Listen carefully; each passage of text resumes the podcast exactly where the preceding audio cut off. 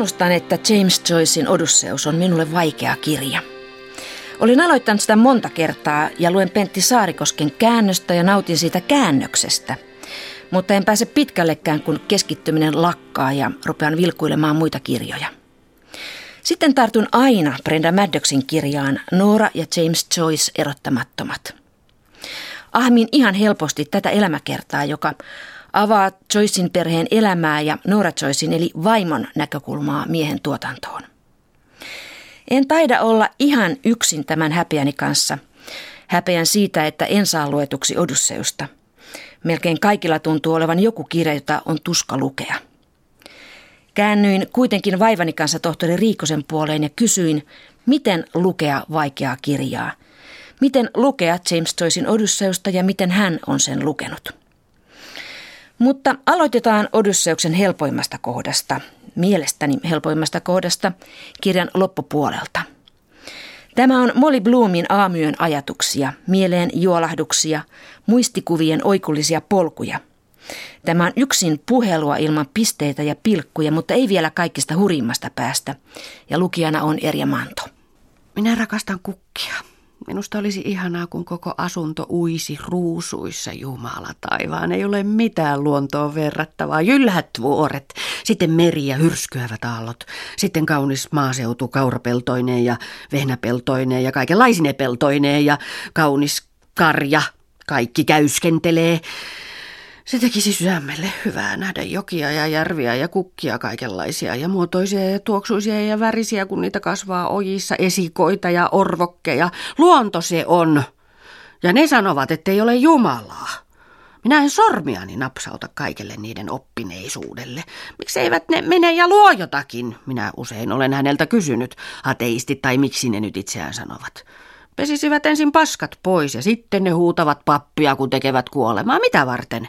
No sitä varten, että pelkäävät helvettiä, koska niillä on huono omatunto. Juu, minä kyllä tunnen ne hyvin. Kuka oli ensimmäinen olento maailmankaikkeudessa ennen kuin ei ollut ketään, joka teki kaiken? Kuka? Jaa, sitä ne eivät tiedäkään. Enkä tiedä minäkään. Yhtä hyvin ne voisivat estää aurinkoa nousemasta. Kyllähän James Joycein Odysseuksella on nimenomaan juuri vaikean kirjan tämmöinen maine, mutta itse asiassa se kyllä aika pitkälle vastaa myöskin kirjailijan omia aikomuksia, sillä Joycein tarkoituksenahan oli kirjoittaa myöskin vaikeaa kirjaa. Ja silloin ehkä kannattaa muistaa, että minkälaisessa tilanteessa tuo kirja kirjoitettiin. Silloinhan nimittäin kaikenlainen viihdekirjallisuus kasvoi tavattomasti ja samoin myöskin sitten sanomalehtien merkitys kasvoi. Ja Joyce halusi tälle viihteellisemmälle puolelle luoda huomattavan vastapainon. Halusikohan myöskin, että tutkijat menevät tähän kirjaan lankaan, koska eikö hän sanonut niin, että tässä on kirja, jota tutkijat voivat tutkia koko elämänsä eikä koskaan ratkaista tätä, jotenkin sinne päin. Kyllä hänellä oli myöskin tämä, tämä tietysti mielessä ja tietenkin tämä linja sitten vielä huomattavammin jatkui hänen myöhemmän teoksensa Finnegans Waken kohdalla. Finnegans Wake on James Joycein viimeisin kirja ja se valmistui tuhatyhdeksänsataakolmekymmentäyhdeksän. Sitä ei ole suomennettu ehkä siksi, että se on kielellisesti vieläkin haastavampi kuin Odysseus. Finnegans Wake on kirja, josta Nora Joyce kysyi mieheltään, että miksi et kirjoittaisi järkeviä kirjoja, joita ihmiset ymmärtäisivät. Mutta Nora piti siitä lopulta enemmän kuin Odysseuksesta, jota hän tuntui melkein inhoavan. Odysseus julkaistiin tuhatyhdeksänsataakaksikymmentäkaksi ja siitä on kaksi suomennosta. Pentti Saarikosken suomennos vuodelta tuhatyhdeksänsataakuusikymmentäneljä ja Leevi Lehdon suomennos tältä vuodelta kaksituhattakaksitoista. Ne katkelmat, joita Erja Manto lukee, ovat Saarikosken suomennoksesta. Niin kuin Hannu Riikonen tuossa jo sanoi, James Joyce halusikin kirjoittaa vaikean kirjan, jonka pitää askarruttaa lukijoita ja tutkijoita, ja siinä hän onnistui. Odysseus on kirja, jota luetaan ja luennoidaan ainakin Helsingin yliopistossa niin tarkasti kuin vain harvoja kirjoja luetaan. Se on nimittäin hyvä johdatus kirjallisuuden tutkimukseen, sillä kaikki toisen maailmansodan jälkeiset tutkimussuunnat teroittavat kynsiään juuri tähän kirjaan. Kirjan vaikeus voi kuitenkin myös haastaa ja sytyttää. Se sytytti Jyväskylän Lyseossa kolme poikaa, joista ainakin kaksi, eli Sirosen kaksoset, jäivät koukkuun ja myöhemmin he jakoivat kreikan ja latinan keskenään ja kumpikin päätyi yliopistouralle. Erkki Sirosesta tuli kreikan kielen ja kirjallisuuden lehtori ihan Odysseuksen ansiosta. James Joycein Odysseus oli se kirja, joka mut sai oikeastaan niin kuin kirjallisuuden puolelle ja, ja sitten humanistisiin opintoihin. Lukion ensimmäisellä luokalla meidän suomen kielen opettaja Jyväskylän Lyseossa sanoi, että sitten on tämä James Joycein Odysseus Pentti Saarikosken käännöksenä, että se on haasteellinen kirja. Siinä on niin monia tasoja, niin monia tyylejä, että, että harva on sitä jaksanut lukea loppuun. Ja tämän otin haasteena kaksosveljeni kanssa ja luokkatoverin Seppo Suihkosen kanssa ja me ryhdyimme lukemaan sitä yhdessä. Ja, ja pääsimme kaikki loppuun ja olimme aivan innoissamme siitä ja sanoimme opettajalle, että voisimmeko pitää esitelmän ja hän innostui, että oletteko te kaikki lukeneet sen? Sanoimme, että kyllä olemme ja, ja minulle tuli niin kuin tehtäväksi lukea ne näytteet siellä. Minulle kai pysyi parha, parhaiten pokka siinä lukemisessa ja veljeni ja Seppo Suihkonen sitten analysoivat niitä eri osia sieltä ja ö, vetivät Homerokseen linjoja ja tällä tavalla. Ja siinä oli paljon latinaa, siinä oli paljon kreikkaa, siellä oli paljon monia kieliä. Tämä monikielisyys ja monitasoisuus, se, se veti niin kuin puoleensa ja se tajunnan virta, niin kuin sitä vaan istui ja luki ja nautti ja sitten huomasi, että tätä täytyy jatkaa huomenna, nyt tuli liian pimeää. Ja se vei mukanaan, ihan yksinkertaisesti vei mukanaan, se oli Saarikoskille täysi kunnia siitä käännöksestä. No mikä sun mielestä on sellainen vaikea kirja, jonka sä oot joutunut jättämään kesken useamman kerran? No se on tämä ranskalainen Marcel Proustin. Mä sitten vähän sen jälkeen, tämän Odysseuksen jälkeen yritin, että miten se ranskalaiselta puolelta, mutta se töksähti jotenkin. Mä en, mä en päässyt siihen mukaan. Oliko se maailma sitten niin vieras? Oliko käännös niin erilainen? Mä useamman kerran yritin sitä. Sitten mä ajattelin, että nyt tämä taisi olla neljäs tai viides kerta, että ei tämä taida, minä en taida ymmärtää Proustia. Että se on mulle jotenkin niin kuin ihan toisesta maailmasta.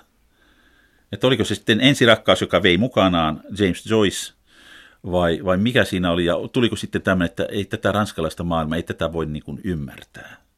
Se voi olla näin, että mä niin kuin laitoin silmäni puoli kiinni. Sehän voi olla, että nyt, nyt kolmenkymmenenviiden vuoden tauon jälkeen voisi yrittää ottaa uudestaan käsiin sen. Se on varma asia, että tässä maailmassa ei pääse mihinkään ilman tyyliä. Kun kaikki menee ruokaa ja vuokraa, kun minä saan, minä kylvän sen ympärille niin, että taivaat soi. Minä sanon sinulle. Minä aina haluan mättää kourallinen teetä, kannuun mittaaminen ja seulominen, jos minä ostan vanhan kenkäparinkin. Pidätkö sinä näistä uusista kengistä? Pidän, juu. Paljonko maksoivat? Minulla ei ole mitään vaatteita. Se ruskea puku ja jakkupuku ja se, joka on puhdistettavana. Mitä se on kenellekään naiselle, että leikkaa tämän vanhan hatun ja paikkaa tuon toisen vanhan hatun? Miehet eivät katso ja naiset rupeavat hyppimään varpaille, kun näkevät millainen mies toisella on sitten, kun kaikki muuttuu kalliimmaksi. Päivä päivältä. Niiden neljän vuoden aika, mitä minulla on elettävänä ennen kuin tulee kolmekymmentäviisi. Ei, minä olen mitä minä olen. Minä tulen kolmekymmentäkolme syyskuussa, tulenko minä mitä... Voi, mutta katsotaan vaan, vaikka Rova Galbraithia, hän on paljon vanhempi kuin minä. Näin hänet, kun olin ulkona viime viikolla, on kauneus katoamassa. Hän oli viehättävä nainen, suuremmoinen tukka. Hänellä oli vyötäisille asti. Hän heilautti taakse sillä lailla niin kuin Kitty O'Shea Grantham Streetillä. Ensimmäinen asia, mitä minä tein aamuisin, minä katsoin kadun yli, kun hän kampasi sitä. Ja niin kuin olisi rakastanut sitä. Ja se oli täynnä sitä tukkaansa. Tohtori Riikonen on tietysti myös kirjallisuuden professori Hannu Riikonen, jolla on pitkä ura muun muassa James Joycein parissa. Ja sinun ensikosketuksesi James Joycein löytyy tällaisen kirjan sivulta kuin Hannu ja Eero. Tässä kirjassa on Eero Tarastin ja Hannu Riikosen kirjeenvaihtoa koulu- ja opiskeluvuosilta. Ja kummastakin teistä tuli professori sitten myöhemmin. Ensimmäisen kerran tässä kirjakokoelmassa sä mainitset James Joycein ja Odysseuksen elokuussa tuhatyhdeksänsataakuusikymmentäyhdeksän Enonkoskella. Tässä kirjoitat Enonkoskelta ja sä kirjoitat siellä näin, että maallaoloa varten lainasin James Joycein Odysseuksen, jota jostain kumman syystä en ole vielä lukenut. Mikä Hannu Riikonen pidätti tätä, että sä et ollut vielä tuohon mennessä lukenut tätä, koska se oli suomennettu jo viisi vuotta aikaisemmin. Sä olit kuitenkin jo hyvin kirjallisesti suuntautunut nuori mies tuohon aikaan. Sitä on todellakin vähän vaikea sanoa, että ilmeisesti oli siihen aikaan vielä niin paljon vanhempaa klassista kirjallisuutta lukematta, että tällainen uudempi teos sai sitten jäädä odottamaan. Mutta siitähän oli oikeastaan se hyvä puoli, että Joycen Odysseus kokoaa yhteen kaikkea sellaista, mitä eurooppalaisessa kirjallisuudessa aikaisemmin oli tapahtunut, ja kieltämättä sen lukeminen edellyttää tai ainakin sen lukemista edesauttaa se, että tuntee laajalti edeltävää kirjallisuutta. Sä jatkat tuolloin elokuussa kuusikymmentäyhdeksän ää, Eero Tarastille kirjassa näin, että voinen ehkä seuraavassa kirjassa palata tähän teokseen, mutta sä et palannut. Sä et analysoinut sitä sit seuraavassa kirjassa kuitenkaan kaverilles. Mikset? No varmaan se oli sitten osoittautunut aivan liian, liian hankalaksi palaksi, että siihen ei todellakaan heti seuraavassa kirjassa voinut palata. Että kun minä varmaan luin sitä todellakin, aivan niin kuin nyt kirja, romaania perinteellisesti luetaan alusta loppuun, niin totta kai se vei aikaa ja vaikea teos, kun oli kysymyksessä. Mutta näin jälkeenpäin olen sitten tullut ajatelleeksi, että olikohan se sittenkin virhe aloittaa lukemalla sitä alusta loppuun.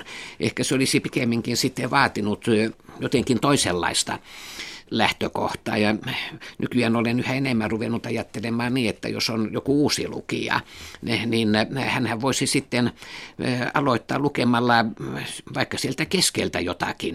Niin kuin sillä tavalla niin kuin ensin maistella vähän sitä, että mitä siellä eri kohdissa teosta on, ja vasta sitten ryhtyä lukemaan sitä kokonaisuutena. Kesällä seitsemänkymmentäkaksi sä olet valmistautumassa Laudatur-tenttiin, joka elokuussa, ja sä kirjoitat Eero Tarastille, että, että Eero varmaan ihmettelee, miksi sä et ole valinnut tähän Laudatur-kirjojen joukkoon sun mielikirjailijasi James Joycea, ja sit tunnustat, että se johtuu varmaan kielitaidosta, että sä et pärjää ihan James Joycen englannin kanssa. Mutta sä sanot sitten näin, että tenttilukemisen ohella aion luonnollisesti lukea päivittäin Joycea. Eli sä luit ihan päivittäin. Että sä olit jo näin valinnut, että James Joyce on sun se. Oikeastaan vähän kauheaa kuulla, kun luetaan näitä vanhoja kirjeitä, jo, jotka, olen, jotka olen itse oikeastaan jo unohtanut. Enkä minä enää niin juuri mitään, mitään muista siitä lukemisesta tuona, tuolloin kuudenkymmenen luvun lopussa, mutta kyllä minä todellakin niin kuin paneuduin siihen. Ja varmaan siihen oli sitten vaikuttamassa myöskin se, että opiskelin ja koulussakin olin lukenut jo latinaa ja kreikkaa. Luultavasti yksi virike, miksi ylimalkaan kun paneuduin tähän teokseen, oli sen nimi Odysseus. Halusin nähdä näitä, havaita, että mitkä ovat nämä yhteydet homeeriseen maailmaan. No tosin sitten myöhemmin kävi ilmi, että onhan siinä todella hyvin paljon aivan muuta.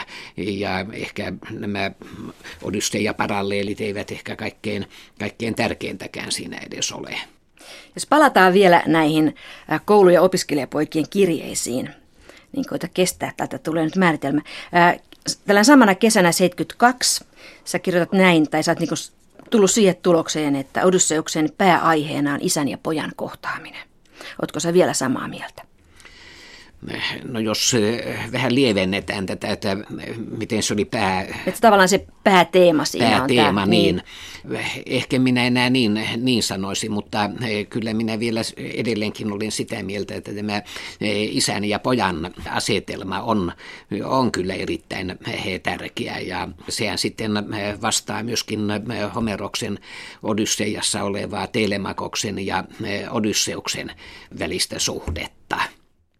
Näitä kirjeitä on erittäin mielenkiintoista lukea just siltä kantilta, että miten James Joyce muutti Hannu Riikosen elämää, koska mä huomaavinani, että sä rupeat sitten lukemaan muita kirjailijoita suhteessa James Joyceen. Sä vertailet niitä. Eli James Joycein Odysseus laajensi sun lukemistasi aika paljon. Samalla lailla sä alat sitten seuraavina kesinä matkustaa Englantiin ja Irlantiin James Joycein jäljillä. Eli sä pakkasit matkalaukkuus aina jonkun James Joycein ilmeisesti, ja James Joyce oli niin kuin sun kompassi.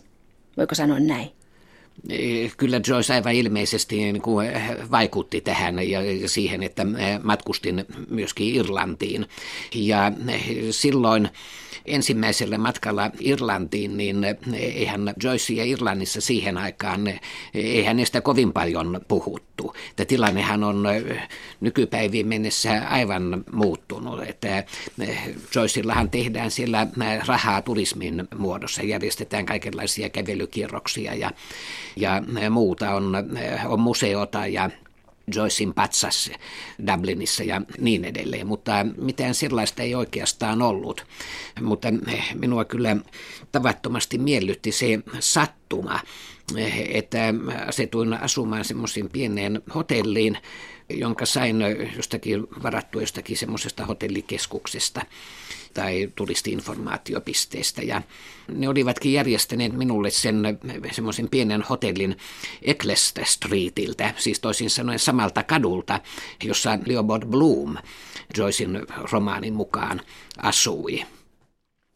Sitten on aika mielenkiintoista, että toukokuussa tuhatyhdeksänsataaseitsemänkymmentäkuusi William Faulkner lumoaa sinut. Nimenomaan teos Absalom, Absalom, sä luet sitä ja sanot siitä aikamoisia ylisanoja. Ää, Absalom, Absalom on kanssa tällainen moderni klassikko nykyään, mutta se ei ole vaikea. Ja sä vertaat sitä James Joycein Odysseukseen, eihän?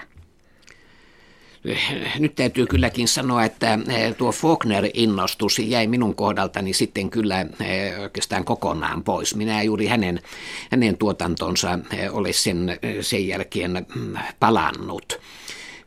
Ja minä kyllä jotenkin koin sitten, kun joitakin muita teoksia Faulknerilta luin, niin hänet jotenkin erityisen raskaaksi. Ja erikoista kyllä nimenomaan juuri Joyceen verrattuna, koska Joyce oli minusta kuitenkin paljon hauskempi. Siinä meni William Faulkner, joka on minun suosikkini ja jota on helpompi lukea, jos vertaa James Joycein Odysseukseen, mutta kirjallisista makuasioista ei kannata kiistellä. Toinen suosikkini menee seuraavassa arviossa. Kirjallisuuden tutkija Susanna Suomela ei pidä venäläisistä tuhatkahdeksansataaluvun klassikoista, tai ainakaan hän ei pidä juuri siitä, josta minä pidän eniten. Mikä venäläinen? Dostojevski?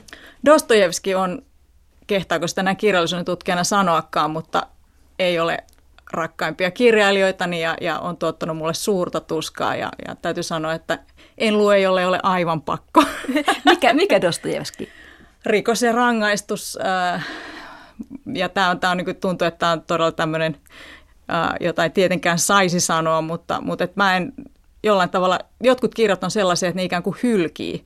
Tuntuu, että on niin kuin, tai kaksi magneettia, jotka ei kerta kaikkiaan pääse toistensa lähelle, niin mulla on välillä joskus sellainen olo, että, että kerta kaikkiaan ei voi, tai sitten täytyy käydä oksentamassa välillä ja yrittää uudestaan. Mikä rikoksessa ja rangaistuksessa? Onko se se äh, juoni vai onko se se, niin kuin Dostojevskin, aika monipolveileva, niin kuin pitkeä, pitkiä, pitkiä lauseita, aihe vai onko se ne henkilöt? No se ehkä yleisesti tunnelma, äh, ehkä jollain tavalla myös aihe, mutta se niin kuin tunnelma ja se, että pääsisi siihen tilanteeseen ja, ja siihen kulttuuriseen ympäristöön, se tuottaa mulle suuria vaikeuksia. Että, et, mutta se on varmasti niin kuin jonkunlainen tämmöinen kulttuurinen suuntautuminen ja mulla itselläni niin englantilainen kirjallisuus on hirveän läheistä. Siellä mulla ei tule koskaan tällaisia ongelmia, mutta jostain syystä venäläisen kirjallisuuden kanssa niitä tulee. Että, ei, ei kaikkien kirjailijoiden kanssa, mutta Dostojevski on semmoinen esimerkki, joka, jonka kanssa on pitänyt taistella. Ottaako sua jotenkin vastaan se, kun sanotaan, että Dostojevski on niin, että sillä on aika paljon tämmöisiä pikkusen perversejäkin juttuja siellä välissä. No ei sekään ehkä sinänsä, mutta se yleinen, yleinen jotenkin tunne, mikä siitä tulee, että se, se tekee sen, se on semmoinen hyvin emotionaalinen reaktio, että se ei ole älyllinen äh, vaikeus tai semmoinen, vaan, vaan se on niin kuin tunnetasolla. Tämä on mielenkiintoista, se on mun lempikirjallinen. Tota, miltä se susta tuntuu? Joo, no siis... Onko se tunkkane? Se on ehkä yksi, yksi äh, hyvä termi voisi olla, ja, ja jotenkin se, se, on, se on myös tietyllä tavalla, se on ehkä, tuntuu, että se ahdistaa vähän liikaa. Mutta mä luulen, että, että voi olla, että tällaisten kirjojen kohdalla niin on hyvä, että niihin yrittää palata siitä aina uudestaan, koska ihminen muuttuu, mutta mä en nyt ole vielä toistaiseksi, niin emme ole löytäneet yhteistä aluetta sillä tavalla, että mä voisin kokea sen läheiseksi. Mutta tämä on sellainen asia, joka se on hirveän tavallaan jossain määrin tietysti koominen, mutta kyllä sitä välillä miettii, että minkä takia, mutta joidenkin kirjojen kohdalla se on näin. Ja siinä sai korvilleen Dostojevskin Rakkaani, eikä siis makuasioista kannata kiistellä. James Joycein Odysseuksesta luen mieluiten Molly Bloomin monologia ja luen sitä Brenda Maddoxin Noora elämäkerran avittamana. Luen sitä tietenkin James Joycein mestarillisuuden, Mollin yöllisten ajatusten katkeamattoman virran, tajunnan virran. Tajunnan virtaa kirjoitti muuten William Faulknerkin jossakin kirjassaan, mutta hän kirjoitti sen niukemmaksi, joten siinä on helpompi pysyä mukana. James Joyce taas tykittää täysillä, ja Molly Bloomin ajatukset vaihtuvat niin vikkelään, että lukiessa melkein läkähtyy. Ja sitten karkaa helpompaan Brenda Maddoxiin ja poimii sieltä juoruja ja yhtäläisyyksiä Molly Bloomin ja Nora Joycein välillä. Onko Molly Bloom Nora Joyce? Tätä kysyttiin Noralta usein ja hän vastasi aina, että en. Molly Bloom oli paljon lihavampi. Mutta eikö tämä ole ihan Molly Bloom-mainen vastaus? Nora oli Galwaysta, Irlannin länsirannalta ja Molly Gibraltarilta, mutta yhtäläisyyksiä on silti paljon. Heillä kummallakin oli tytär, jonka kanssa oli hankala tulla toimeen. Mollyn tytär Millie on tässä viisitoistavuotias. Tietysti hän on levoton ja haluaisi tietää. Hän on kaunis. Niin punaiset huulet. Sääli, ettei se pysy. Minä olin myös. Mutta hänen kanssaan ei kannata mennä torille, kun hän vastaa minulle niin kuin joku kalamuija. Kun minä pyysin häntä käymään ostamassa perunoita sinä päivänä, kun me tapasimme Joe Gallaherin rouvan ravikilpailuissa. Ja hän oli niin kuin ei muka olisi huomannut meitä siinä, kun hän istui Fryerin sen asianajajan rattaissa. Me emme olleet tarpeeksi hyviä hänelle, mutta sitten minä sivalsin hänelle kaksi helvetin mojovaa korvapuustia. Siinä on, kun vastaat minulle tuolla lailla ja siinä on hävyttömyydestä. Minä joudun tietysti niin suunniltani, kun hän aina sanoi vastaan. Minä olin huonolla tuulella muutenkin, koska oliko se nyt, että teessä oli jotain rikkaruohoja tai minä olin nukkunut huonosti yöllä. Juustoa minä söin, oliko se? Ja minä sanoin hänelle uudestaan ja uudestaan, ettei jättäisi veitsiä sillä lailla ristiin, koska hänellä ei ole ketään komentamassa, niin kuin hän itse sanoi. No, jos hän ei paranna tapojaan, niin minä kyllä. Se oli viimeinen kerta, kun hän pääsi itkukraanan soimaan. Minä olin itse ihan samanlainen. Kukaan ei uskaltanut sanoa minulle mitään. Se on hänen vikansa tietysti, kun pitää meitä täällä orjatöissä sen sijaan, että olisi hankkinut naisen kauan sitten. Saankohan minä koskaan kunnon apulaista enää? Tietysti sitten se näkisi, kun hän tulee ja minun pitäisi kertoa hänelle, tai hän kostaisi. Ne ovat sitten kiusallisia. Se vanha rouva Fleming, sen perässä pitää kävellä koko ajan ja pistellä tavarat sen käsiin, aivastelee ja piereksii kattiloihin. No, tietenkin hän on vanha. Ei mahda sille mitään. Jyrki Kiiskinen on runoilija, kirjailija, suomentaja. Kaunokirjallisen tekstin monipuolinen ammattilainen, jonka lukutavasta voisi oppia. Kysyin, minkälainen teksti on hänelle vaikeaa ja mitä hän sen kanssa tekee. Mä en ehkä osaa mainita mitään yksittäistä kirjaa, mutta runot on tietyllä tavalla niin kuin tällaiselle niin kuin rationaaliselle lähestymistavalle niin kuin hankalia. Ja mä muistan, että, että niin kuin joskus nuorempana, kun mä hyvin paljon luin runoja, oikeastaan niin kuin edes kunnolla käsittämättä, mistä niissä oli kysymys. Ja se niin kuin rupesi kiehtomaan mua enemmän ja enemmän niin kuin työskentelytapana. Että mä, mä en välittänyt siitä, että mä en ymmärtänyt. Mä vaan luin ja luin. Ja annoin, annoin niiden elämysten tulla. Ja, ja se on ihmeellinen juttu, että sitten kun rupeaa tavallaan kelluskelemaan siinä tekstissä näin. Ja lukee monta kertaa jonkun tekstin esimerkiksi tällä tavalla. Ja kuuntelee ensimmäisellä kerralla sen rytmiä ja toisella kerralla katsoo ikään kuin kuvia ja erilaisia puolia, mitä siinä tekstissä on. Niin sitten vähitellen yhtäkkiä kuin itsestään huomaa, että pystyykin jälkeenpäin tulkitsemaan sitä tekstiä ja esittämään siitä niin kuin niin sanotusti niin kuin järkiperäisiä tulkintoja. Ehkä tämä voisi lukea jonkin, tai nimittää jonkinlaiseksi tällaiseksi niin kuin sisäistyneeksi lukemiseksi. Ja mä niin kuin teen sitä myös proosan kanssa aika paljon, että oikeastaan mä työnnän sivuun sen, sen kirjaimellisen merkityksen ja kelluskelen siinä tekstissä jotenkin muulla tavalla. Ja sitten ehkä luen toisella, toisella kerralla taas niin kuin, ää, kirjaimellisiin merkityksiin keskittyen. Että joskus se voi olla niin, kuin niin kiehtovaa just vaikka yhden proosasivun kanssa viettää tällä tavalla aikaa niin kuin paljon. Käykö sulle niin, että se, se millä tavalla sä tajuat jonkun tekstin, jonkun runon esimerkiksi vaikeaan, niin se muuttuu iän myötä se tulkinta siitä ihan täysin? Joo, kyllä just näin tapahtuu. Että ne on niin kuin kerrostuvia tulkintoja ja että niin kuin, siksihän runojen lukeminen on niin kiehtovaa, että se hyvä runoteksti ei, ei sillä tavalla tyhjene. Minkälaisia tekstejä sä juokset karkuun, vaikka sun pitäisi lukea? Kyllä mä juoksen sellaisia niin kuin turhan ilmeisiä tai niin kuin sellaisessa mielessä pitkästyttäviä tekstejä, jotka, jotka niin kuin puhkee samalla kuin saippua kuplat. Että tota. Onko sulla sellaista, että tämä on maailmanhistorian mestariteos, mutta mä en saa luettua sitä? Joo, on sellaisia. Voiko tunnustaa? Joo, mä voin tunnustaa. Esimerkiksi niin kuin Tristram Shandy on sellainen, joka, jota mä oon monta kertaa yrittänyt ja oon sitä taivaltanut. Kyllä kunniallisesti jonkin verran, mutta ei, ei se ei vaan toimi mulla. Mikä sinä tökkii? En mä tiedä, ehkä se on just se, että, että, kun, että siinähän tehdään tällä elämäkertaparodia ja että aloitetaan, aloitetaan tämän henkilön elämäkertaa, mutta ei päästä koskaan niin kuin alkua pidemmälle. Ja se idea on musta hirveän kiehtova, mutta jotenkin siinä kieli, se kieli on sellaista, että se, se ei niin kuin viettele mua. En tiedä miksi. Mun täytyy yrittää taas kesällä ja ehkä nyt, nyt se tapahtuu. Mitä pitäisi tietää etukäteen, kun lähtee lukemaan Odysseusta? Hannu Riikonen suosittelee, että on hyvä tietää jotain Irlannista, Dublinista, ehkä kirjailijan henkilöhistoriasta ja siitä, mitä hän luki. Mutta ikinä ei kannata asettaa itselleen mitään sellaisia tavoitteita, että luenpa tämän tästä viikossa. Odysseusta ei voi hotkaista hetkessä, vaan välillä täytyy vetää henkeä, pitää taukoa.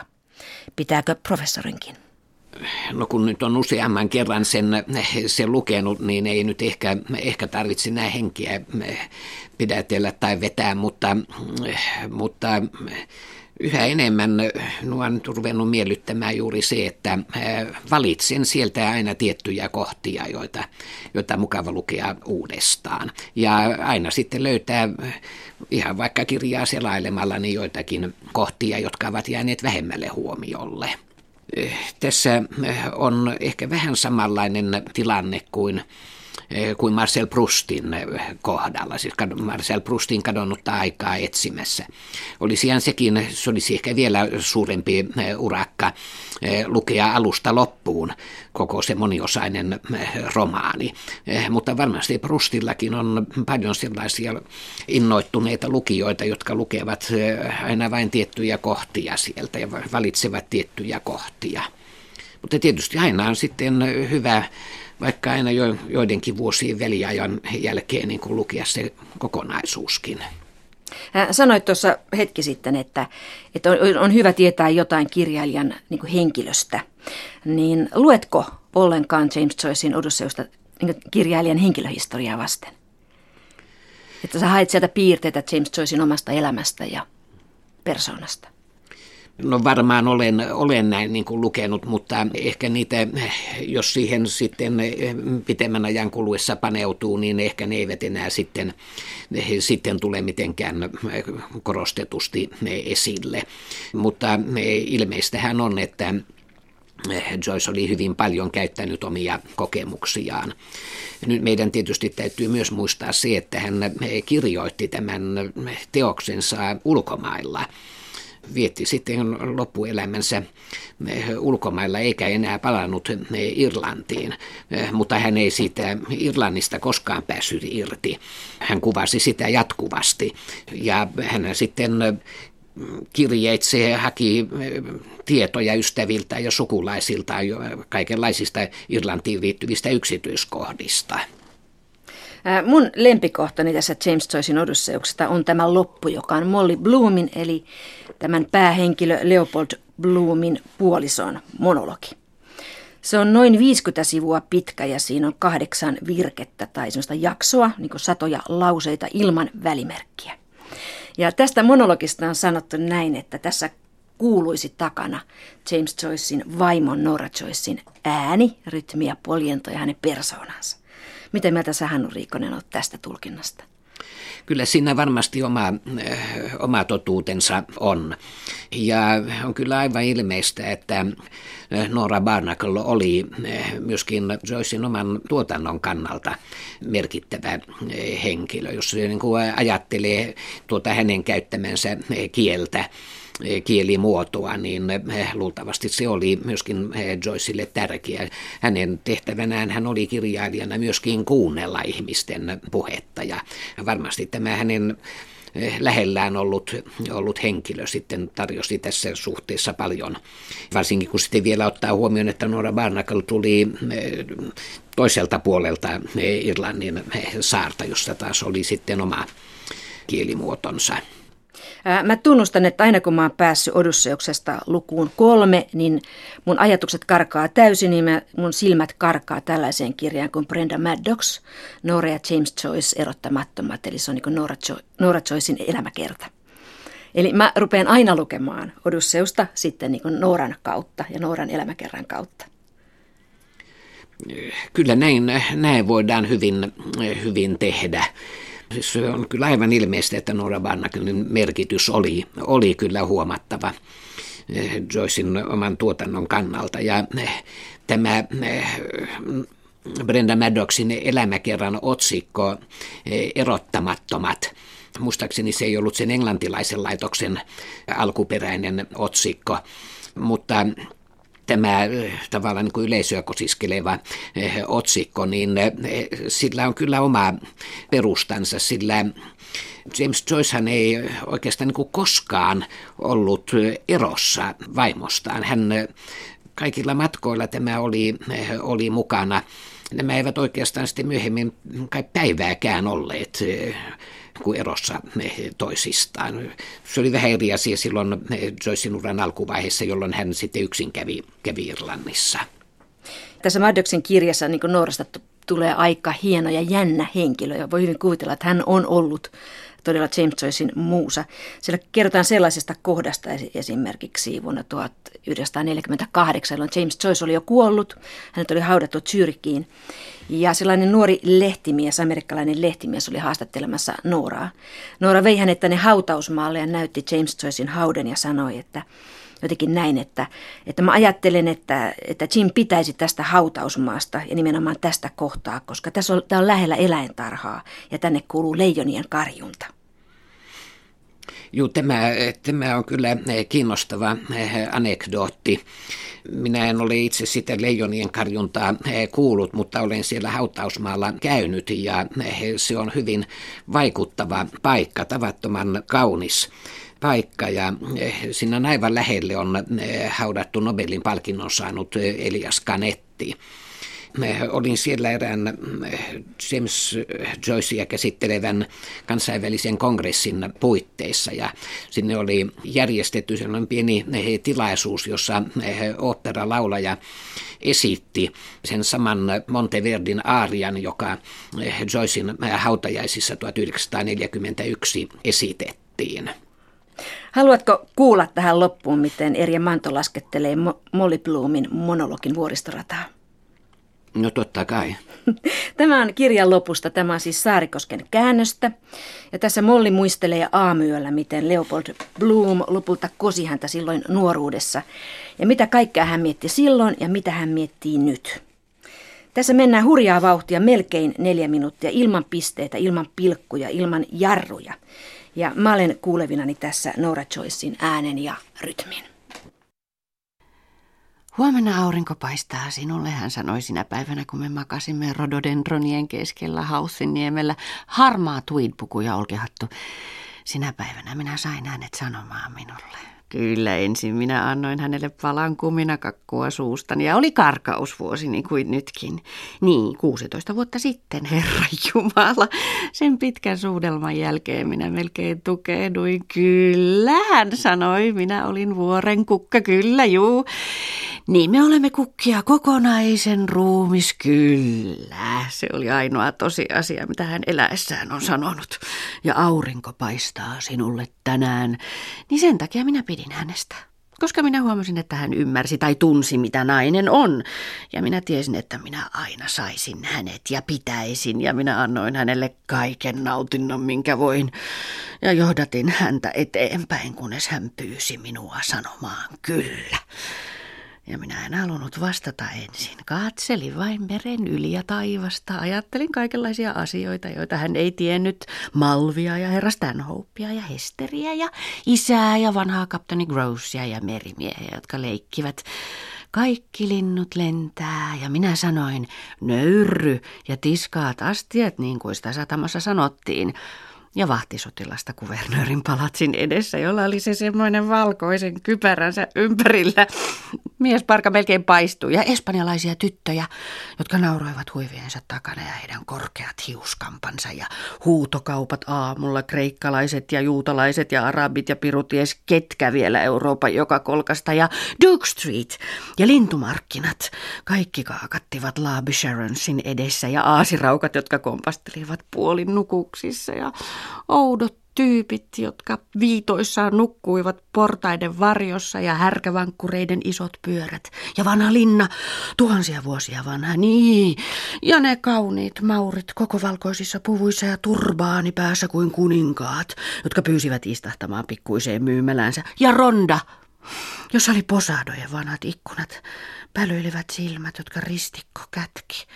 Hänen rakastettunsa suutelee rautaa ja viinikaupat raollaan öisin ja kastanjetit ja se ilta, kun me myöhästyimme laivasta Algeciresissa. Vahti käveli edestakaisin totisena lamppunsa kanssa ja voi se hirvittävä kaatosaade, voi! Ja meri, meri karmosinin punainen. Toisinaan kuin tuli ja loistavat auringonlaskut ja viikunapuut ala meidän puutarhoissa, niin. Ja kaikki ne oudot pienet katuset ja punaiset ja siniset ja keltaiset talot ja ruusutarhat ja jasmiinit ja geraniumit ja kaktukset ja Gibraltar, jossa tyttönä minä olin vuoren kukka. Juu, kun minä panin ruusun hiuksiini niin kuin andalusialaiset tytöt tekevät. Tai panisinko minä punaisen? Kyllä, juu. Ja kuinka hän suuteli minua maurilaisen muurin alla. Ja minä ajattelin, että no miksei hän yhtä hyvin kuin joku toinenkin. Ja sitten minä pyysin häntä silmilleni, että hän pyytäisi uudestaan. Ja sitten hän kysyi minulta, jos minä kyllä sanoisin. Kyllä, vuoren kukkasen. Ja ensin minä panin käsivarteni hänen ympärilleen. Ja vedin hänet alas päälleni niin, että hän tuntisi minun rintani tuoksua. Pelkkää kyllä. Ja hänen sydämensä hakkasi kuin hullu. Ja kyllä minä sanoin kyllä. Minä haluan kyllä.